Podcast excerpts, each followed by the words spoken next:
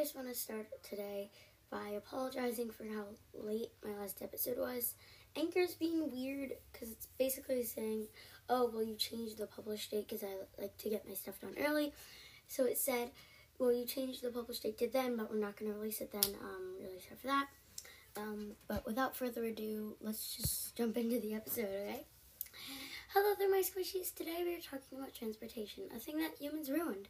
So, of course, today is an episode of Humans Ruin Everything. Oh, one day there was a creature, and it really was that nice. Didn't do anything wrong, you see. Oh, but one day in its natural habitat, you could see some humans invading, and you'd see that humans, they ruin everything.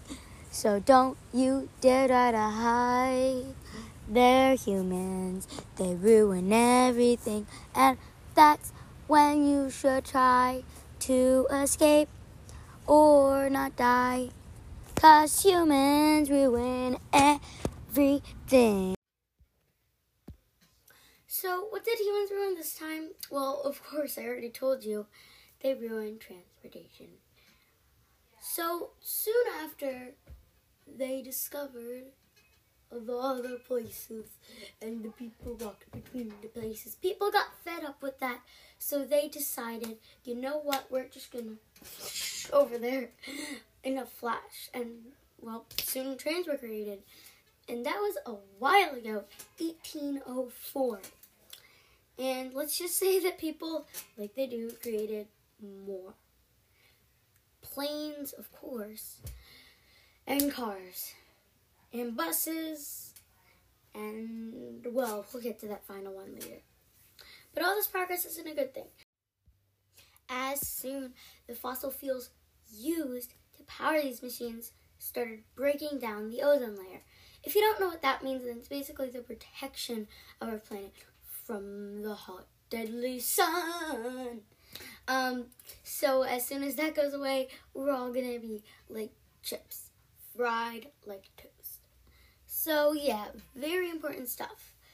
But the fossil fuels started breaking that down, and also they they they need to destroy precious fossils to make it work.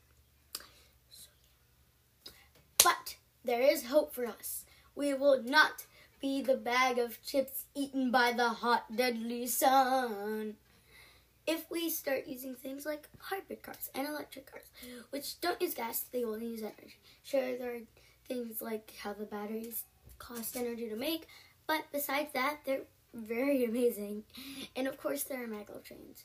Now, there are only around six, maybe seven of these, but these trains work with magnets, and if you try walking or biking to a place, you, that would work just as well.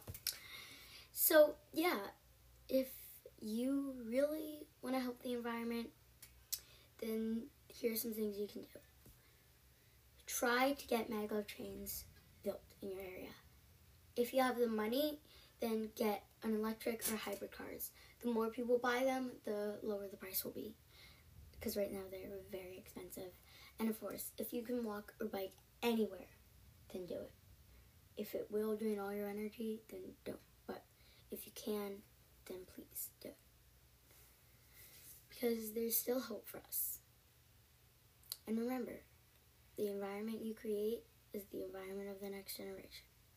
But hey, that's just me. Remember, stay squishy. Lily.